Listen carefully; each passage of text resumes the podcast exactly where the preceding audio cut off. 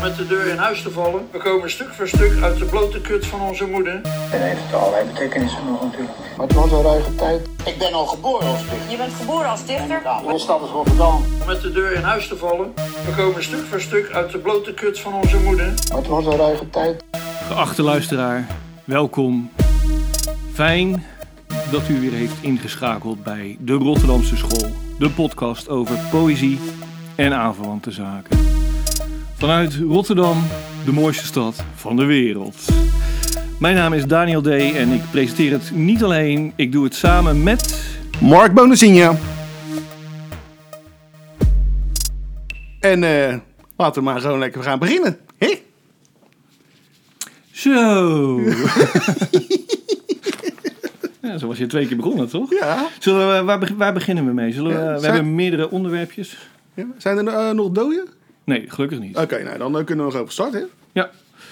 Mijn voorstel is om te beginnen met eh, ons aller stadsdichter, de stadsdichter van Rotterdam, eh, namelijk Anne Vechter. Die is dat nu van 2021 tot en met 2022. Ja. En zij heeft een groot plan. Wat behelst dat? Ze gaat op de deelscooter.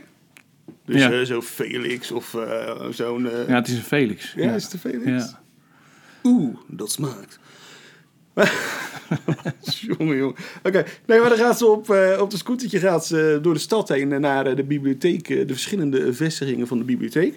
De- en dan gaat ze met mensen in gesprek. En dan ja, komt er ook een regel iedere keer op, de, een dichtregel op de ramen van het pand. En ze is de eerste bibliotheek waar ze heen is gegaan, was in Feyenoord bij Groene Hillendijk. Ja, ja, precies op Zuid. Ja, op Zuid, hè. Dus, eh, Heb ik vroeger nog gewoond. Op de Groene Hillendijk. Ik heb ik vroeger nog gewoond, zei ik. what the Wat is dat? eh, De Siri? Siri. Ja. Nou, telefoon uit. Ja, die zag uit. Maar Oh. die, die- nou goed.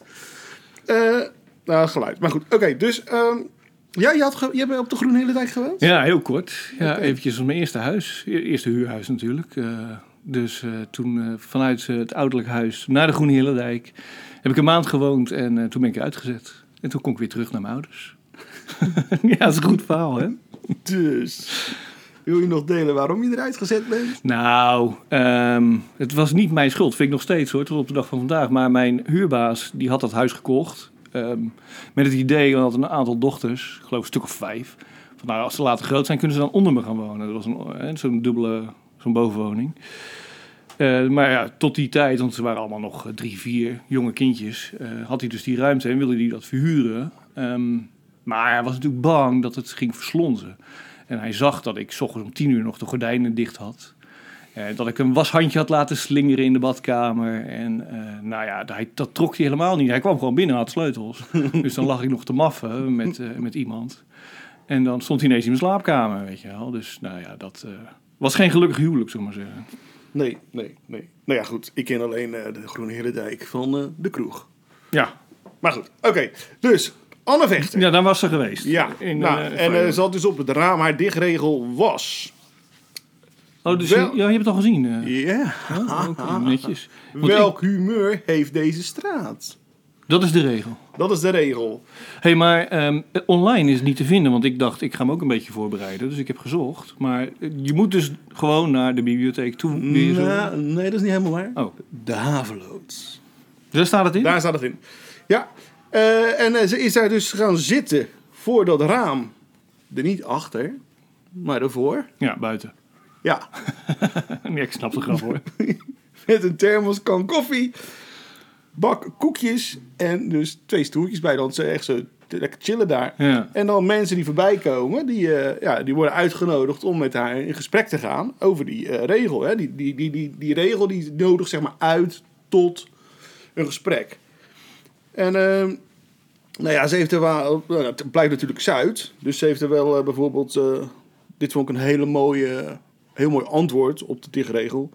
Oh, dit was vroeger zo'n mooie buurt. Nu is de grote tyfuszooi. Weet je wel? ja, ik ben er verhuisd hè. Ja. Dan krijg je dat. Dus ja, ja goed. Ja, dat is mooi hè. Ja. Ja. Dus ja, en ze, nou ja, ze, ze, ze, ze ziet het ook niet echt als eh, dat, dat, weet je wel, dat, je, dat je zo wijk dan eh, gaat veranderen of zo, weet je, dat niet. Maar ze Nee. wil, het is gewoon... eh, De thermometer erin. ja, wat... eh, een thermometer in de... In de wijk. In, ja. Dus nou ja, dat doet ze. En de volgende eh, keer stapt ze weer op de, Felix. Op, op de Felix. En dan gaat ze naar de Biep in IJsselmonde op 10 juli. 10 juli, ja. Ja, en op 24 juli volgt de Binnenrotte. Oké.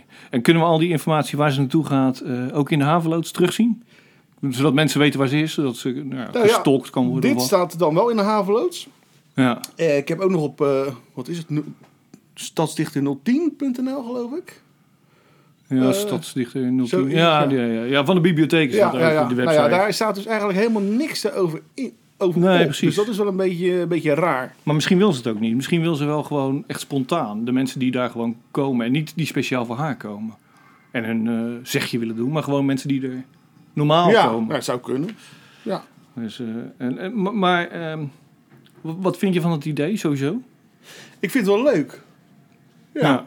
Ja. Maar eh, ik, ik- vraag me af. eh heeft ze dan al, nu al een heel gedicht klaar dat dan zeg maar op iedere keer. als- wordt het er één gedicht zo ruit? Weet je, al die ramen bij elkaar wordt dat dan één gedicht? Oh ja. Dat weet ik niet. Nee. Of eh, komen uit die gesprekken een, een nieuw gedicht? Of, dat neem ik aan van wel. Ja, dat laatste had ik ook een beetje zo begrepen. Dat Ja. het dan uiteindelijk een gedicht wordt van wat nou ja, de gesprekken hebben opgeleverd. Ja. Zeg maar. Ik had ook gelezen dat ze een vlog bijhoudt. Maar ja, heb ik ook niet gezien nog. Nee, die heb ik dus ook zitten zoeken. Die moest op Open Rotterdam eh, komen. Ja, maar daar staat helemaal niks op. Nee. Nou, ik hoop Dus- dat het een beetje opstartprobleem zijn. En dat Ongetwijfeld. wanneer dit uitgezonden wordt, dat het allemaal gewoon te vinden Ja. is. Ja, want Vecht is natuurlijk verschrikkelijk goede dichter. Het is een hele goede dichter, zeker. Ik vind het idee ook geweldig. Eh, ik vind ook dat ze bibliotheek heeft gekozen, inderdaad. Je had het namelijk ook online kunnen doen of zo, maar dan weet je niet met wie je te maken hebt. En nu ga je echt nou ja, alle plaatsen van Rotterdam af bij een instituut dat voor iedereen is. Dus je kan echt iedereen verwachten. Dat is gewoon eh, ja, Ja. goed bedacht. Ja. Het enige waar ik echt bezwaar mee heb, tegen heb, is eh, de Felix. Ik meen het oprecht. Waarom zo'n deelscooter van, eh, vanuit het soort graaikapitalisme is dat bedacht? Dat moet je niet willen. Weet je wel, ik vind dat zij is de stadsdichter van Rotterdam. Later dan een bedrijf zijn, weet je wel, Poeg of Zoendap of wat dan ook. Zundap. dat zij gewoon voor die periode een scooter hè, eh, ter beschikking stellen. Want ja, je gaat toch niet, weet je wel, van die, van die graaikapitalisten ga je toch niet zitten spekken. Dat is een beetje stom. Dan moet je vanaf, joh. Maar goed. Nou, dat wordt voor mij dus voortaan ook gaan lopen. Zeker. Wat verdikke me. Oké. Zoals eh, Kennedy al zei, wandelen is niet alleen gezond, maar ook gezellig. Nou, Dus dat is Anne Wechter, hè? dat was. Wat ik trouwens hoop, eh, had ik ook gelezen in de Haveloot. Ehm, ik hoop dat Anne Vechter een ode gaat schrijven eh, voor Steven Danio. Terwijl we dit opnemen, heeft hij namelijk een titelgevecht eh, in België. En dus, en het is een echte Rotterdammer. Hij kan hartstikke goed boksen. Dus ik vind eigenlijk als stadsdichter gun zulke soort eh, mensen de aandacht die ze verdienen. Hij is helaas, of helaas dat niet, maar helaas voor hem is hij super weltergewicht. En dat is natuurlijk, dat krijgt te weinig aandacht. Want het is een heel goed bokser. Als hij geen ode schrijft voor hem, dan eh, ga ik het zelf maar proberen. Ja, Dus, nou, oké. dat wou ik gewoon even Nou. gezegd hebben. Nou, staat genoteerd. Zeker. Oké, Anne Vechter zet hem op. yes. Woehoe. Vorige keer hadden we het over De Flarf. de flarf, de voetbalflarf. Moeten we nog even uitleggen eh, wat dat behelst? Het mag. Flarf-gedicht. Dat mag. Een Flarf-gedicht is een gedicht dat samengesteld is uit eh, teksten die al bestaan. En dan knip en plak je er tot een nieuw gedicht. De voetbalflarf, of het voetbalflarf-gedicht, eh, bestaat dus uit het commentaar dat de commentator levert tijdens een voetbalwedstrijd. Eh, waarmee je dus een nieuw gedicht eh, creëert. Ja. Zeg- Leg ik het zo goed uit? Ja, Bedacht door eh Kila van der Starre. ja. Dus, ehm, nou ja, daar hadden we het inderdaad twee weken geleden hadden we het erover. Ehm, en toen hebben we na afloop van de uitzending gezegd, nou ja, met onze grote mond, gaan laten we het zelf ook eens proberen. En dat hebben we gedaan. Ja. Dat willen we nu laten horen, ik toch? moet zeggen, ik vond het nog knap lastig. Zo, ik vond het ook heel moeilijk. Jij mag beginnen ook. Mag ik beginnen? Ja, want dan weet ik zeker van, of ik het wel durf. Oké, nou ja, ik heb gisteravond eh, dronken van de drank en van de plezier heb ik, eh, ben ik bezig geweest. En Welke wedstrijd? Ja, België-Italië. België-Italië. Ja, Ja, er waren ja. er twee, hè, gisteren. Ja, ja. En eh, nou ja, wij, wij, wij routen natuurlijk voor Italië. Dus, nou ja, goed. En vanochtend heb ik dan met een, een klein katertje... heb ik het een beetje bij elkaar proberen te schrapen. maar ja, dit is uitgekomen. België-Italië, 2 juli 2021. Is dat slecht nieuws? Onder de reclameborden moeten worden uitgeschrapt? Dat weet nog niemand. Zeven huilende duivels wisten het natuurlijk wel. Ze slaan door naar een nieuwe dimensie. Ze zijn weg. De honger lijkt gestild. Ja, mooi. Toch? Ja, Dat is, hoe heet die eh, commentator ook alweer? geen flauw idee, maar dat is die man zeg maar, die eigenlijk te veel ouwe hoert over Ja. van alles en nog wat behalve over het voetbal. Koens dat- of zo heet hij, toch? Ik heb geen ja, idee, dacht ik. Nou ja, goed. Maar niet het, is altijd, het, het is wel goed. Ik voor de me- Flarf. Ja, voor de Flarf is het goed. Maar voor de rest erger ik me altijd kapot aan. Ja, ja precies. Maar goed, laat het zo zijn. Ehm, ja, dan ben ik aan de beurt, denk ik. Mhm, Ik eh, was van plan om een flarf te schrijven op eh, de wedstrijd eh, Nederland... zo, fuck me. Tegen wie hadden ze nou gespeeld? En Oostenrijk, toch? Oostenrijk, ja. Maar ja, ik had er het geduld niet voor. Dus het is niet gelukt. Oh. Ja, joh, dat, ik, ik kon ook die wedstrijd niet heel goed kijken. Ik trek dat gewoon niet. Het duurt allemaal te lang.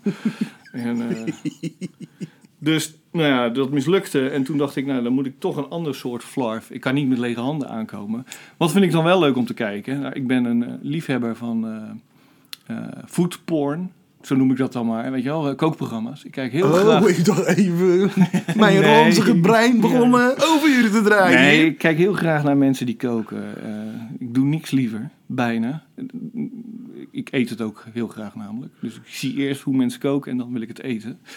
Dus, eh, en, maar een van mijn favorieten zijn eh, Job en Perry. Ik weet niet of je ze kent. Ja, ja, ja, uit Rotterdam. Uit Rotterdam komen die twee mannen, die twee gasten. Ehm, ze hebben een programma op eh 24 Kitchen. Ja. Eh, een van die programma's, of een van die afleveringen, gingen ze langs bij de betere eh, Surinaamse toko's. Dus rotti en eh zoutsoep en zo. En eh, bij die aflevering heb ik een flarf geschreven. Oké. Job en Perry trouwens, eh, nou ja, je zei het al, eh, die komen uit Rotterdam. Een van die twee gasten die heeft een eh, eigen toko ook hier. Ja, daar zo. Je Ja. wijst naar, naar Noord, hè? Ergens in Noord. Nee. Nee? Hij heeft het toch in Noord? Ben ik nou? Ja, maar dat is nooit. Ja, waarom wijs je dan die kant? daar zit hij met z'n... Hij zit achter mij een stukje. Ja, maar dat is ook wel, dat is ook wel Noord, toch? Ja. Nou ja. Maar ja. Maar niet op het kompas. Nee, nou, mensen kunnen toch niet zien waar je naar wijst. Zeg gewoon van ja. Ja, ja, ja. Nooit. Dus, eh, en eh, ze hebben samen een kookboek geschreven met 50 eh, Rotterdamse wereldgerechten. En dat kookboek heet Een klootzakproof kookboek. Ja. Ehm, nou, misschien...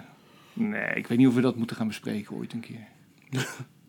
ik vind het wel een leuk kookboek. Nou, er ik ga het wel, wel kopen, denk ik. Nu nu zegt, ja, ik denk ook, maar nu je het zegt, er is ooit een Rotterdams kookboek gemaakt met door Rotterdamse dichters. Oh, echt? Ja, dat is een hebben dingetje. Ja, dat zal. Deelde staat erin bijvoorbeeld, geloof vroeg in de wei, eh noem het Oh. allemaal maar op.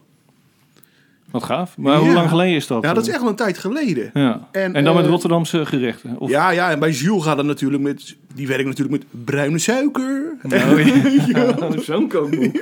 dat is echt geweldig. Ik, ja, ik zal het eens een keer opzoeken. Ja, ja nee, doe dat. Eh, Daar komen, daar komen we nog op terug, eh, Ja. dat Rotterdamse kookboek. eh. Ehm, maar goed, ik heb dus een, een, een flarf geschreven op die aflevering over de Surinaamse keuken. En het heet De Worstvrouw. Welkom. Dit is het belangrijkste onderdeel. Dit is mijn kleine paleis. Dit is mijn plek. Hier sta ik. De mannen houden van fladder en de vrouwen houden van worst. Ik doe alles puur met mijn handen. Als er olie bij komt, is voor de zachtheid en een paar tikken op je hand als je het fout doet. Dit is hem hoor, de Rotterdamse slaapzak. Boem, sneller, er staan mensen buiten te wachten. Mooi? Ah, dankjewel. Ja. Ja, het, het grappige is, Flarf ehm, werkte leukst vind ik altijd als je er eh, iets van kan maken ehm, wat een nieuwe laag krijgt. Ik las een gedicht van Kila, die eh, dus ook eh, die een aantal voetbalflarfs dit toernooi heeft gemaakt. Mhm. En één daarvan, als je het las, dacht je van... dit kan net zo goed over een zwangerschap en een geboorte gaan. Dus weet je, dan, Ja. door, met, het materiaal dat ze had, creëerde ze echt iets, iets nieuws. En dan werkt het op het best. Alle andere keren denk ik, Flarf is dan wel vooral ah, een leuke bezigheid, maar voegt... Het, het trucje is snel, ehm, heb je snel door en voegt op zich niet zo heel veel toe aan Nee. nou ja, de poëzie. Nee, ja, ja, ligt, ja, dat ligt er dus aan. Ja. Ja. Maar je moet maar geluk hebben met, eh, met wat iemand, eh, hè? Met, met het materiaal dat je hebt, wat Ja. iemand zegt. Dus, eh, maar goed, het blijft een leuke bezigheid. Het is leuker dan. ja, weet ik dan? veel. het is gezonder dan cocaïne snuiven elke avond. ja, weet ik veel. Ja, leuker wil ik het niet noemen. oh, je kan het ook combineren. Ja. Nou, oké. Next. Next, next. Eh, ja, we hebben. Nee, weet je wat? Zal ik, zal ik gewoon beginnen met een. eh, we doen gewoon. We hebben twee boeken die Ja. we willen recenseren. Zal ik eh, dan beginnen met het boek wat ik bedacht had, waar ik iets over wil zeggen? Ja? Ja, dat is eh, eh, een dichtbundel van Marit Kapla. Een Zweedse is zij. Het is een vertaalde dichtbundel dus. Eh, vertaald door, dat wil ik er wel altijd even bij noemen, want het is heel goed vertaald. Denk ik, ja. Mijn Zweeds is niet zo goed hoor. Dus. Door Jannie Middelbeek Oortgiesen. Ehm, de bundel heet Euzebel of Ozebol. Eh, dat weet ik niet precies hoe je het uitspreekt hoor. Ik, in mijn hoofd zeg ik heel de tijd Ozebol. Eh, en dat is een heel klein eh plattelands dorpje in Zweden. Eh, de ondertitel is ook Getuigenissen van het Zweedse platteland. Het boek is ruim 800 pagina's lang. Eh, Zo. allemaal poëzie. Eh, wat is de prijs? ja, dit is best wel duur. Tenminste, weet ik niet meer. Rond de 25 euro geloof. Oh, dat is hè, te doen. Nou ja, ja. Nou, ik, ik vind het wel, het is de moeite waard. Ehm, het is zogenaamde, ze noemt het zelf, eh, documentaire poëzie. Eh, dat dat kennen we natuurlijk al eerder. eh Tjeerd Bruinja, toen hij nog eh, dichter des Vaderlands was, heeft ook een bundel documentaire poëzie uitgebracht. Springtij heette dat. Nou, toen eh, was hij in gesprek gegaan met TBS'ers, mensen die dus in een TBS-kliniek zitten. En eh, aan de hand van die gesprekken heeft hij gedichten geschreven. In zijn geval merk je nog wel dat de hand van de dichter er eh, eh, mee gemoeid is. In die zin dat die gedichten zijn echt gedichten van Tjeerd. Je, je herkent zijn, eh, zijn vakmanschap erin terug. Weet je het is klankrijk, eh, er zit ritme in. eh, dat is het- niet het geval met Marit Kapla in Ozebol. Zij heeft echt gewoon eh, opges- ge- gesproken met die, met die mensen eh, op dat platteland in Ozebol. En gewoon opgeschreven, gewoon plain sec wat ze gezegd hebben. En eh, nou ja, dat resulteerde dus in eh, 800 pagina's eh, geschiedenis van het plaatsje Ozebol. Ehm, nou ja, dat begint dan ergens eh, begin vorige eeuw. Eh, en eh, de Tweede Wereldoorlog komt voorbij. Eh, je ziet hoe het plaatsje verandert. In eerste instantie gaan ze, leven ze voornamelijk van de, van de houtkap en eh, van, eh, eh, van het boerenbedrijf, zullen we zeggen. Hè? Ehm, en het is een saamhorig klein dorpje waar iedereen elkaar helpt zonder dat ze daar elke keer geld voor krijgen. Eh, en gaandeweg komt natuurlijk de industrialisatie. eh, de kettingzaag komt er in plaats van gewoon een bijl. Dus het houtkap gaat sneller, alles moet efficiënter. Bedrijven willen meer geld. Dus zo'n dorpje valt uiteindelijk uit elkaar. Weet je wel, de buurt super, of nou ja, de super kruidenier.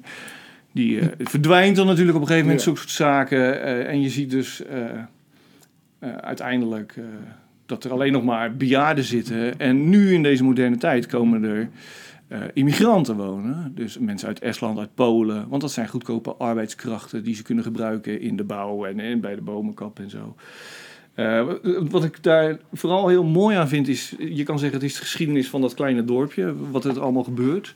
Eh, tegelijkertijd kan je het breder trekken en heb ik het idee, het is gewoon de geschiedenis van de wereld. Of in ieder geval de westerse wereld. Eh, weet je wel, eerst eh, leef je samen in een gemeenschap en eh, nou ja, in de jaren zeventig met... wanneer alles efficiënter moet, valt het uit elkaar. Dan wordt, ook het, het individu, de ontwikkeling van het individu wordt dan belangrijk. Hè, dit, dat zie je natuurlijk ook terug in de literatuur met boeken als Ik Jan Kramer en zo. Wat natuurlijk puur narcisme is. En dan, nou ja, uiteindelijk zijn we op het punt aanbeland waar we nu zijn. Waar dus vluchtelingen komen en arbeidsmigranten. En, eh, dus ehm, het is heel goed gedaan. Eh, wat ik ook heel goed vind eh, aan ehm, het boek is dat je het idee krijgt dat je met, eh, ze laat verschillende mensen uit het dorp aan het woord. Zowel de migranten als de oude bewoners, als, Oké. eh, nou, noem maar op, weet je wel. Maar je hebt echt het idee van dat je met ze aan de, de koffietafel zit in de keuken, in zo'n houten chalet, zeg maar. Terwijl eh, buiten de, de wind eh, om het huis waait. dus eh, het, ik, het is 800 pagina's, je bent er zo doorheen. Echt waar, het is echt de moeite waard. En ondanks het feit dat het zo'n klein plaatsje is, ehm, de wereld dringt daar dus gewoon ook daar binnen. Ik wou even een paar ehm, gedichten laten horen eigenlijk. Ja. Zodat mensen een idee krijgen nou ja, hoe het boek eh, Mhm. eh, nou ja, klinkt. En dat je dan ook snapt dat 800 pagina's, dat je daar eigenlijk... eh, dat, laat dat je niet afschrikken, zeg maar. ik begin gewoon bij het begin. voor de mensen die willen meelezen, ga dan naar bol.com. Want daar kan je, dan heb je een inkijk-exemplaar. En de eerste 15 pagina's of zo kan je dan lezen. Het begint met Ake Axelsson. Ja, mijn Zweeds is niet zo goed, zei ik al. Dus ik hoop dat ik het goed uitspreek. Ik weet nu al dat zijn vader Axel. ja, dat is al Axel Axelsson. Ake Axelsson, geboren in 1947. Dit kan ik je wel vertellen. Mijn leven is net als Vermland. Bergen en dalen. Het gaat op en neer. Dan gaan we naar Lars Jurlen, geboren in 1946. We zijn hier met de verhuisvracht naartoe gekomen. Ik en een maat van me reden in de vrachtauto. En Tina en de kinderen reden in de gewone auto. Toen we hier het erf opreden was het koud. Een graad of twee, drie. Het was eind september of begin oktober. Het was vlak voor de elandenjacht. De melkweg zat als een muur van sterren aan de hemel. En dan gaan we verder met Lars Jurlen. Ik had steeds een brom in mijn oren. Horen jullie dat ook? vroeg ik. En ik liep naar buiten, want we hadden een elektriciteitsmeter aan een paal met een hele hoop leidingen en dingen. Maar uiteindelijk besefte ik: het is de stilte die ik hoor. En die had ik in Stockholm al in geen twintig jaar meer gehoord. Dan gaan we naar Anna Karin Larsson, geboren in 1972. Volgens mij waardeer je het meer als je hier vaker weg bent geweest. Ik zie ook wel dat het op sommige dagen mooi is, maar verder, voor mij is het eigenlijk niet veel meer dan een stom dal. En dan Ingrid Sarnefors, geboren in 1965. Ik stond op de bovenverdieping van het verpleeghuis, door het raam naar buiten te kijken. Ik zag vlak onder het oppervlak van het water een zalm zwemmen. Nou, zo gaat het boek door. Ehm, zelfs Rotterdam kwam even langs. Ga Oh, ik ook kijk. even laten horen. Eh, namelijk door Broer Andersson. En die is geboren in 1935. Oh. Ik moest mijn moeder helpen tot mijn dienstplicht erop zat. Daarna ben ik er ook tussenuit geknepen. Mijn broer, die iets ouder was dan ik, die is zeeman geworden. Hij is op zee omgekomen.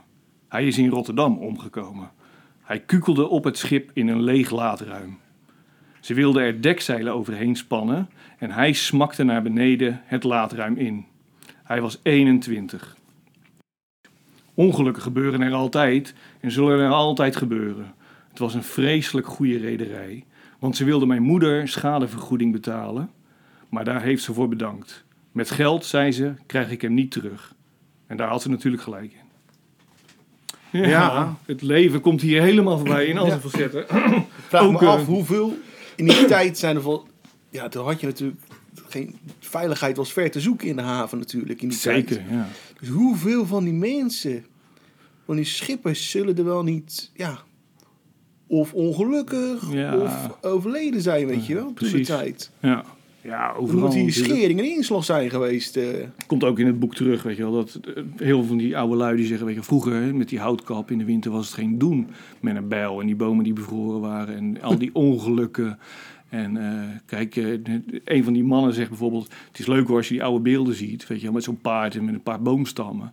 Maar dat was keihard werken, weet je Ja. wel. En, eh, je verdiende niks. Dus ergens is het misschien ook wel beter dat het anders kan. Aan de andere kant maak je natuurlijk zo'n heel gebied stuk. Ja. Want het, die kap, dat is eh, ergens natuurlijk gewoon vreselijk. Eh, dus er zijn bijna geen elanden meer, om iets te noemen. Hè? Nee. Komt ook terug allemaal in het boek hoor. Ehm, ook Nederlanders zijn gaan wonen in Ozebol. Oh. Eh, eentje daarvan is Annemarie Den Heijer, Oh. geboren in 1971. Nou, nou, het zegt. Ja. Nee, dat ken ik helemaal niet. Dus ehm, eh, wil ik het eh, ehm, voorlezen? Ach, het maakt niet uit. Lees het mezelf, maar ik zou zeggen, koop gewoon eh, vooral die bundel. Ehm, het enige bezwaar dat ik kan bedenken... eh, ik wil gewoon elke keer iets naast zeggen, want het is echt een fantastisch boek hoor. Je moet het gewoon kopen. Maar je moet ook kritisch zijn, hè? Ja, ja.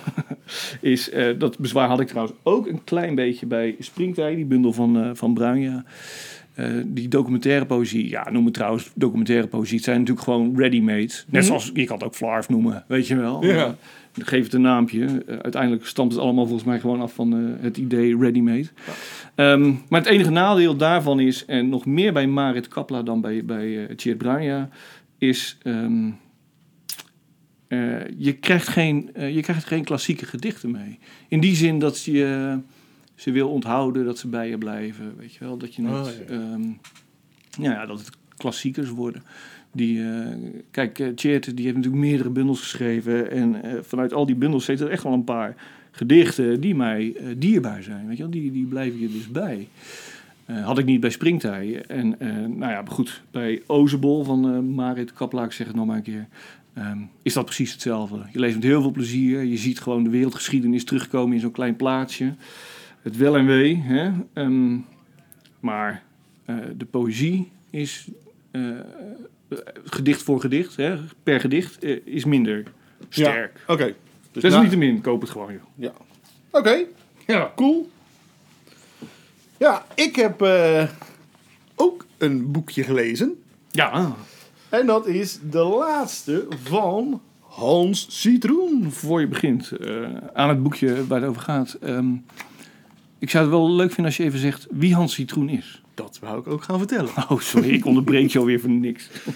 Hans Citroen is natuurlijk een, eh, een Rotterdamse kunstenaar. Ja, precies. Hij heeft bijvoorbeeld eh, in het kunstenaarscollectief, hoe heet het ook alweer? Met Cor Kraat en... Oh, dat is een gewetensvraag. Ik weet, ja, ik weet het god echt niet meer. Ik weet het ook niet. Ik, ik kan het honderdduizend keer zeggen. Eh, maar bijvoorbeeld die rode auto die van het door het dak heen rijdt, of van Ja. het dak heen, die Wat is ons de- beeld is van eh, hè, de, Ja, ja. de Rotterdamse school. de, bijvoorbeeld op Facebook. de Facebookpagina. Ja, Ja. Dat, is, eh, dat hebben hun eh, gedaan. Oké, Gemaakt. Oké, gaaf. goed. Hans Citroen, geboren in Den Haag, maar vele jaren al woonachtig in Rotterdam, eh, heeft het boek geschreven. En het boek gaat over, Hoe heet het? Oh, sorry. gaat over Ja, Oost-Vietchim, moet ik zeggen. Oké, ik weet niet. Oftewel, Auschwitz. Kijk, Kijk. zo heet het boek ook, Auschwitz. Ja, en het, het verhaal eh, begint met een. eh, het boek begint met een verhaal dat hij met zijn opa en zijn vader naar Ado gaat. En eh, daar komen ze iemand tegen die heeft een tatoeage op zijn arm staan. Oké. Ja, goed, bla bla. Heel verhaal. Hij was nog een kleine jongen. Hè, en blijkt dus achteraf natuurlijk dat het iemand hè, uit het kamp was. Ja, Die daar eh, een overlevende. een tatoeage met Ja. getallen dus. Op een gegeven moment is, is Citroen 15 jaar en tekent hij Auschwitz. Tekent hij na. Oké. Zijn vader ziet dat, Uh-huh. die tekening, geeft het aan zijn opa. En plotseling moet Hans naar zijn opa toe. Hij wordt gesommeerd. zeg Ja, maar. ja, oké. Ja. Dus eh, hij is daar, hij komt daar en hij zegt... Zijn opa zegt, nou, je bent nu 15. Nu kan ik het je al vertellen en let goed op, ik vertel het maar één keer. En wat blijkt, zijn opa is ook een overlevende van Auschwitz. Oké. Dus die heeft daar ook gezeten. En vanaf dat moment, eh, ja, komt dus eigenlijk, ja, zodat hij een klein beetje, vanaf het moment dat hij een klein beetje zich kan herinneren, als kleine jongen, komt Auschwitz de hele tijd weer op zijn pad. Op een gegeven moment zit hij hier op een trapje in Rotterdam bij zijn, bij zijn eh, eh, eh, atelier. En dan komt er een Poolse vrouw aan. En dan gaat hij een beetje, een beetje flirten. Ja, oké. Dat Leuke wordt, vrouw. la- ja, wordt later ook zijn vrouw. Ah, oké. En, maar goed, drie keer raden waar die vandaan komt. Ja, ja, Auschwitz. precies. of zoals zij zegt, Oswiecim. Goed, dat is een Poolse, Poolse naam. Zeg Ja. maar voor Auschwitz. Ja. Of, of uitspraak. Exact, ja. Dus, nou goed. Eh, het kan, en Jules Deelde komt er ook trouwens een paar keer in voor, voorbij. Want maar Jules heeft niet per se iets met Auschwitz. Hij had natuurlijk altijd iets met de Tweede Wereldoorlog. nee maar... dat is wat ze. Hij komt er voorbij, omdat wat heeft Citroen gedaan? Hij heeft eigenlijk, he- eigenlijk gaat bijna alles over Auschwitz op een paar verhalen na. Die zitten er tussenin gepropt. Ah, Oké, ja. Kan je, en eh, hij zegt zelf van ja, ik zat te twijfelen of, of ik het wel moest doen. Maar Mhm. achteraf heeft hij het gedaan. Want ja, hij, hij zag het een soort van als reclame, net zoals het fenomeen reclame, weet je wel. Dus ja, dat, dat werkt ook wel eens. Dus ja, waarom dit niet? Een soort eh, ademruimte Ja. tussen de zware verhalen over Auschwitz of zo. Ja, maar goed. Het is niet alleen eh kommer en kwel, Nee. het boek. Weet je wel. Er staan gekke verhalen in over eh, dat... ehm, dus die vrouw Barbara, zijn vrouw... Ondertussen al overleden helaas, maar goed. die blijkt dus... Die, he- die heeft nooit echt iets veel meegekregen van dat kamp. Dat kamp stond er altijd al. Mhm. Hè, eh, eh, Zelfs nog kind neem ik aan. Want ja, maar dat- Ja. ja. exact. Nou ja, misschien is ze wel na de oorlog geboren. zelfs dat kan inderdaad. Ja.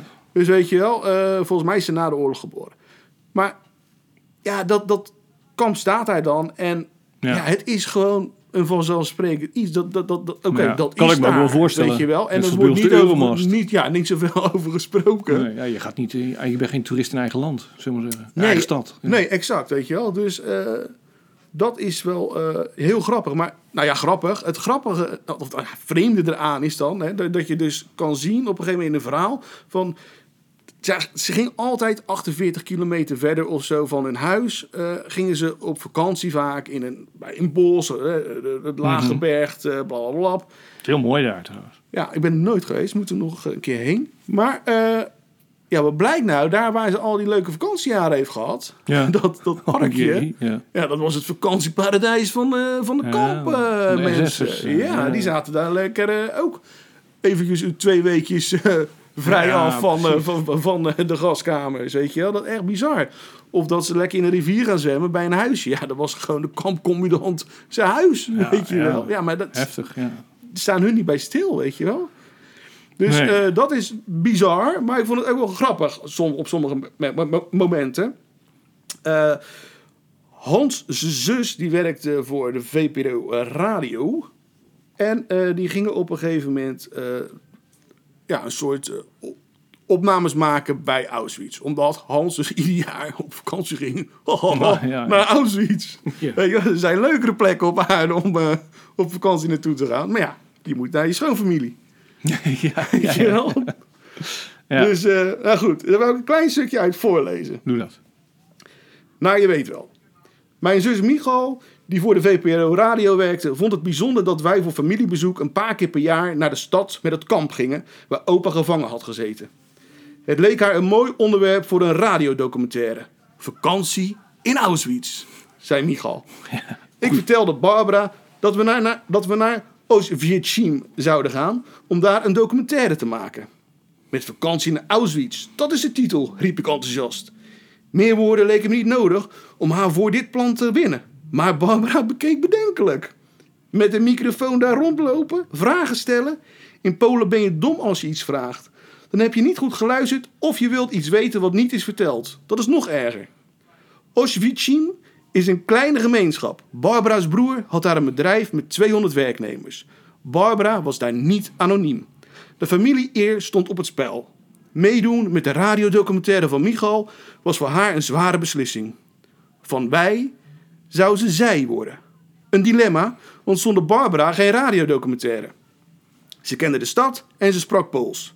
Voornamelijk om van mijn aanhoudende gezeur af te zijn, stemde ze uiteindelijk toe. Onderweg in de trein naar Schiphol ging de mobiele telefoon van Michal. Papa vraagt of we op weg zijn naar je weet wel, zei Michal. Mijn vader kon het A-woord niet uit zijn mond krijgen. We zitten in de trein om alvast in de stemming te komen, riep ik luid, zodat hij het kon horen. Zeg maar dat we een retourtje hebben. Een retourtje Auschwitz. Daar moesten we lachen. Wat moesten we lachen? Barbara lachte met grote schrikogen met ons mee. ik, ik kan daar wel... Ja, weet je. Ja, ja, ja. Ik kan er wel op lachen. Dus, Motiverend. eh. ja, precies. Wat ik wel grappig vond, want jij zei van, ja, weet je wel, je bent eh, geboren in, daar in, in die stad, dus je weet niet beter. Hè, dat, dat, dat, dat, dat, dat gaat zo. Zij heeft ook iets eh, in dat boek ook iets gezegd over Rotterdam wat dat betreft. Oké, want zij is hier gaan wonen natuurlijk. Ja. Ja, maar zij is, eh, ze heeft architectuur gestudeerd, bla bla bla. Mhm. En dan zegt ze op een gegeven moment tegen Hans van hoe bijzonder het is om een stad gebouwd te zien worden. En daar zijn wij niet ons van bewust. Nee, Rotterdammers hebben een stad gebouwd zien worden. eigenlijk wel. ja. De meeste mensen eigenlijk zien misschien een, een kantoorwijkje of een, Phoenix, pardon, een Phoenixwijkje gebouwd worden. Precies. Maar wij hebben echt een stad opgebouwd zien worden. Ja. Daar staan wij niet bij stil. Wij zijn Voor de ons laatste is het generatie ook, ook gezien weer normaal, natuurlijk. weet je wel. Maar ja, Ja. dat is heel bijzonder. Denk daar eens over na, Rotterdammers. Zeker de, de, de generatie van Hans Citroen natuurlijk. Want die zijn in de jaren 60 hier Ja. gekomen of hè, Ja, geboren. ja. En, dan had je nog die, die kale vlaktes hier en daar. Zuid was weet je helemaal wel. niks. Nog, ja. Ja, er waren een paar flatgebouwen. En meer was het niet. exact. Kijk, wij zijn natuurlijk eigenlijk de generatie vanaf de jaren 80, nou ja, weet je, de koopgroot, de laatste dingetjes, de brug, de, de, de, de, de zwaan, hè, de Ja. Ja. Erasmusbrug. En, en zulke soort dingen hebben ze zien gebouwd zien Uh. Niel te Breggen. ja, nee, Dus, maar eh, eh, nou ja, goed. Ja. al bij al, aanradertje. Is echt een... eh, Auschwitz en andere verhalen van Hans Citroen. ja. Ja, het zijn allemaal korte verhalen. Kost Ik- het? Nou, weet ik nog geen eens meer. Ik heb het toen bij Hans zelf gekocht, volgens Ah, mij. Weet je wel, dus... nee, geen flauw idee. Oké, dat waren de twee boeken die we eigenlijk wilden bespreken. Ja. En we hadden bedacht, ook vorige keer na afloop van de podcast, we gaan een vast item in onze podcast brengen. Nou ja, laten we daar dan mee afsluiten, zou ik zeggen. Ja, het vaste item dat we bedacht hebben is een eh, lievelingsgedicht Ja. Eh, van eh, Rotterdamse dichters of dichters die gelieerd zijn met Rotterdam of gewoon een lievelingsgedicht. Wat maakt het uit? En dan ook vooral waarom, toch? Een beetje. ja. Ga jij beginnen? Ja, dat mag. Ja? Oké. ik heb dus... eh oh, trouwens, al horen jullie muziek op de achtergrond... is hier op de een of andere reden... Ja. is er dus een band op de parkeerplaats aan het oefenen of zo. Dus eh, Ja. ik weet niet wat ze aan het doen zijn. Maar goed. Poëzie en muziek. Ja. Yes. Nou, mijn eh, boek, of mijn gedicht, is van Rien Vroegendewij. Eh en het staat in de verzamelbundel Later wordt alles echter. Het gedicht heet In de dierentuin. Kijk eens, zei de verpleegster die een rolstoel voortduwde waarin een oude vrouw zat. Kijk eens, allemaal wagentjes. Ik keek om en verwachtte een stoet rolstoelen te zien. Maar het waren wandelwagentjes waarin peuters door moeders werden rondgereden. Voor het apenhok, waarin een gorilla met één poot, viel het me in dat het lam, blind of kind veel uitmaakt door wie je geduwd wordt. Ja. ja, die Rien die kan wel wat. Dat is Nou, geen slecht dat is echt een goed dichter hoor. Ja. Weet je wel? En ik vind het ook een zeer vriendelijke man.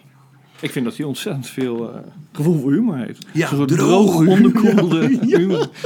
Ja. Ik heb een keer bij hem in de auto gezeten na afloop van Oh, een eh, eenzame uitvaart. Oh, gezellig. Ja, dat zou je denken inderdaad.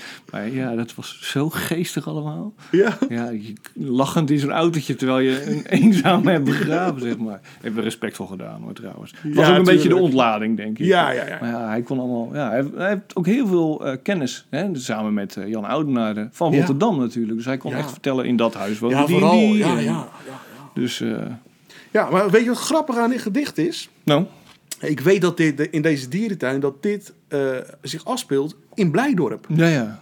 Want die aap met één poot, ja.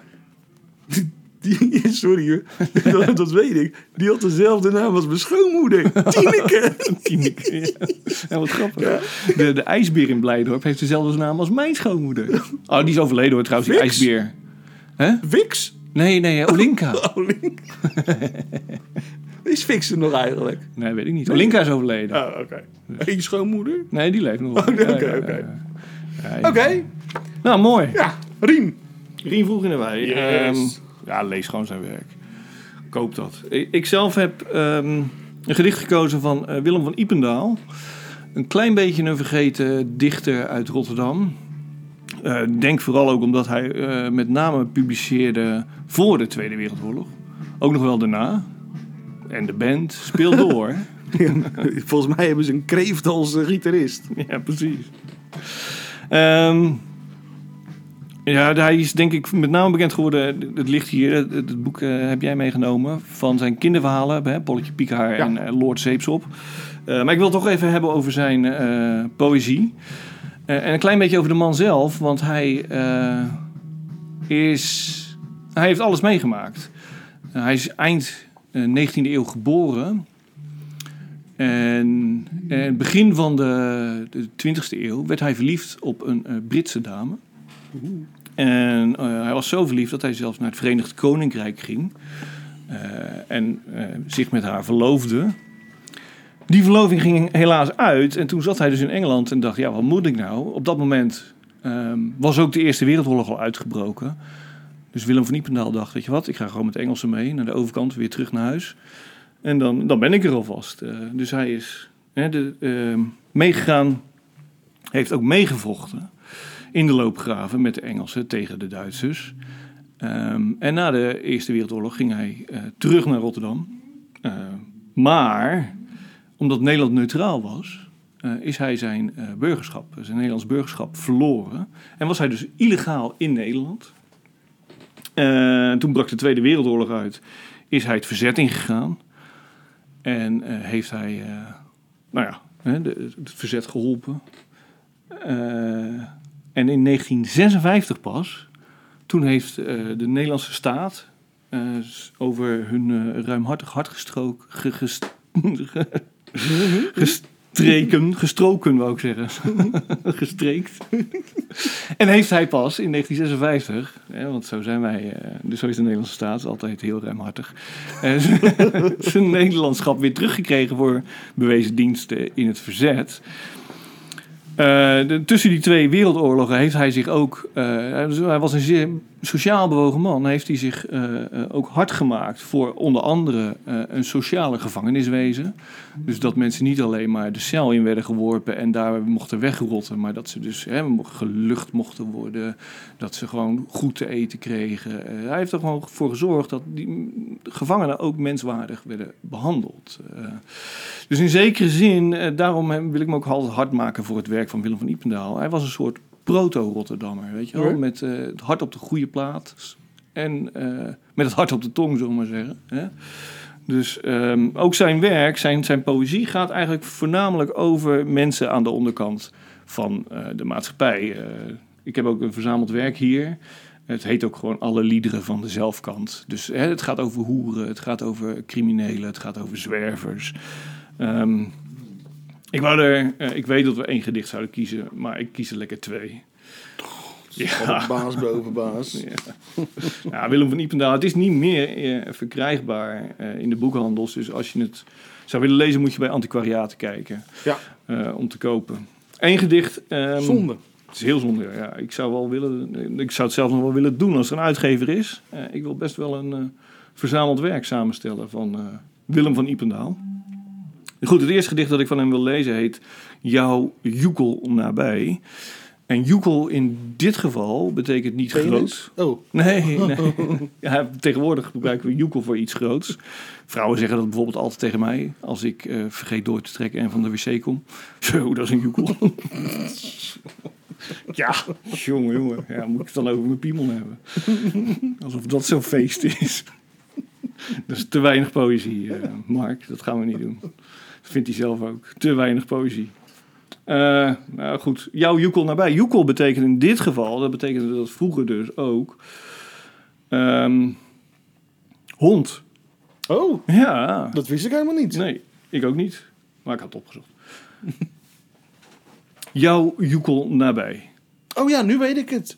Ja, maar dat gebruikten we vroeger ook. Echt? Ik Ja, nooit. nou, hou, die, hou, hou- hou joekel bij je, joh. Oh, echt? Ja? Ja. Ah, dat kende ik helemaal niet. Ik dacht dat het helemaal voorbij was. eh. Maar goed, het, het is dus echt daadwerkelijk hond. eh, Een beest. beest. Ja, ja beest. Eh, ik ga het nu echt voorlezen. Ja, oké. Jouw joekel nabij. Zeg, joekel, jij schrokt en jij schranst zonder schroom de piepers en prak uit een krant aan de boom. Fortuin was jou gunstig, zoals haar betaamt. Ze liet je de schurft en onthield je de schaamt. Ik heb honger, een dakloze ben ik als jij, een smetzieke zwerver, jouw straathond nabij. Die prak aan mijn voet, zal ik grijpen? Nee, stop. De mens zoekt het hoger, de mens hangt zich op. Ja, gezellig. Ja, ja het was eh, een zwaar leven hoor, in het interbellum in Rotterdam. Zeg maar. Ja. Dus mensen deden maar eh, van alles. Deden van alles om maar rond te komen natuurlijk. Ehm. Goed, dit gedicht vind ik zelf, ehm, daar wil ik dan mee afsluiten, eh, over mijn eh, verhaaltje van Willem van Ipendaal. Een van de mooiste, misschien wel de mooiste ode aan Rotterdam. Het heet dan ook gewoon Rotterdam. Rotterdam. Hoe heb ik jou, mijn Rotterdam, teruggevonden? Je huizen verpuind en je havens vernield. Ik voelde mezelf bij jouw aanblik geschonden en vloekte, een biecht, hoezeer ik van je hield. Het krommende straatje waar ik werd geboren, de school en mijn honk, het is alles vergaan. Ik zag nog alleen een geblakerde toren in het gruis van te morzele jeugdjaren staan. Er stond in de modder een heikaart, heikar te hijgen, die sluierende rouw op het deel van de stad, waar het rozige leven van drinken en tijgen voor de zeeman aan wal zijn bekoringen had. Er relden geen kreten, er blonken geen glazen, er deunde geen orgel, er zwierde geen rok. Er was alleen nog maar dat bonken en razen van de zwoegende kar en het vallende blok. Ik zocht weer de haven, ik wiste mijn tranen. Ik zag weer de masten en boeg van mijn schip. De maas en de meeuwen, de boeien, de kranen en strakkende lijnen van takels en tip. Er zwaaiden weer bakken, er lalden weer lieren, de zon zette water en wimpels in vlam. De hijgende heikar bleef halen en vieren, de beukende hartslag van het nieuw Rotterdam. Mooi. Ja, is mooi hè. Dit zie Ja. je trouwens ook, eh, vertelt hij dus hè, in zo'n kort tijdsbestek van het gedicht over de, nou ja, de wederopbouw weer van Rotterdam.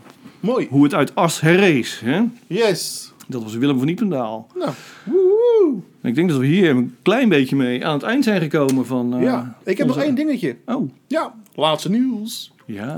Ik ben zwanger. nee. Oh. Nee, vertel. Nee, eh, nou, deze week zijn de seizoenkaarten van eh, Sparta bij de seizoenkaarthouders op, Oh, ja. eh, in de brievenbus gevallen. Zeker. Gestopt. Ik heb helemaal niks met Sparta. Maar ik heb Ah. wel iets met degene die op deze seizoenkaart staat. Precies. Jules Deelder. Zeker. Dat is een mooie is seizoenskaart. een hele mooie seizoenkaart. Ik heb ze bij mijn clubje nog nooit zo mooi gezien. Je Nee. mag Sparta echt verschrikkelijk trots op zijn. En iedere Sparta, support, Sparta supporter. Eh, ja, Jules Deelder staat erop. Hè, en het is gemaakt door eh, ja, gewoon een Sparta supporter. En die heet, dan moet ik het goed zeggen, Rob Bos. Niet te verwarren met Bob Ros. maar dus Rob Bos. Ja, en dan zie je dus eh, Jules op een portret van hem eh, met zijn zwarte kostuum, een zwarte zonnebril en op de achtergrond de vlag van Rotterdam. En eronder staat, als Spartaan zijn wij geboren, als Spartanen sterven wij. En dat komt natuurlijk uit het welbekende Eh, gedicht van Jules. Spartaans gedicht. Spartaans Juist. gedicht, ja, ja. Dus die wou ik, als, wou ik eigenlijk voor als afsluiter Precies. er even nog in knallen. Hij wordt nog steeds gemist, Jules. Ja, dat doet nog steeds zeer een beetje ook, hè? Spartaans gedicht. Voor Jan. Vroeger of later ga je dood. Dat staat als een paal boven water. Zo oud als Sparta word je nooit. En als je gaat, is het je tijd geweest. Dat is één ding dat zeker is. Zo niet of er een hemel is. Maar als er een is, dan zal je zien dat de hemelpoort, oh brok in ons keel, verdacht veel weg heeft van het kasteel. Ja, Jules Wilde. Mooi. Ehm, hiermee sluiten we af. Ja, of Niet? hebben we nog een relletje? Nee, geen relletje. Nee. Het, helaas eh, hebben we geen Ik- tijd ik meer kan om... nog wel iets. Nee hoor, laten we maar niet doen. Helaas komen we deze aflevering niet toe aan het verzameld werk te bespreken van Jeroen Oh, Smit. Maar dat doen we shit. de volgende podcast. Eh, dit was podcast nummer 2 als eh, geachte luisteraar. Eh, als jullie iets ehm, hebben willen meenemen van deze aflevering, dan hoop ik dat het vooral is dat je het werk moet kopen van Mark Bonicenja. Eh dankjewel voor het luisteren. en tot de volgende keer. Hoi.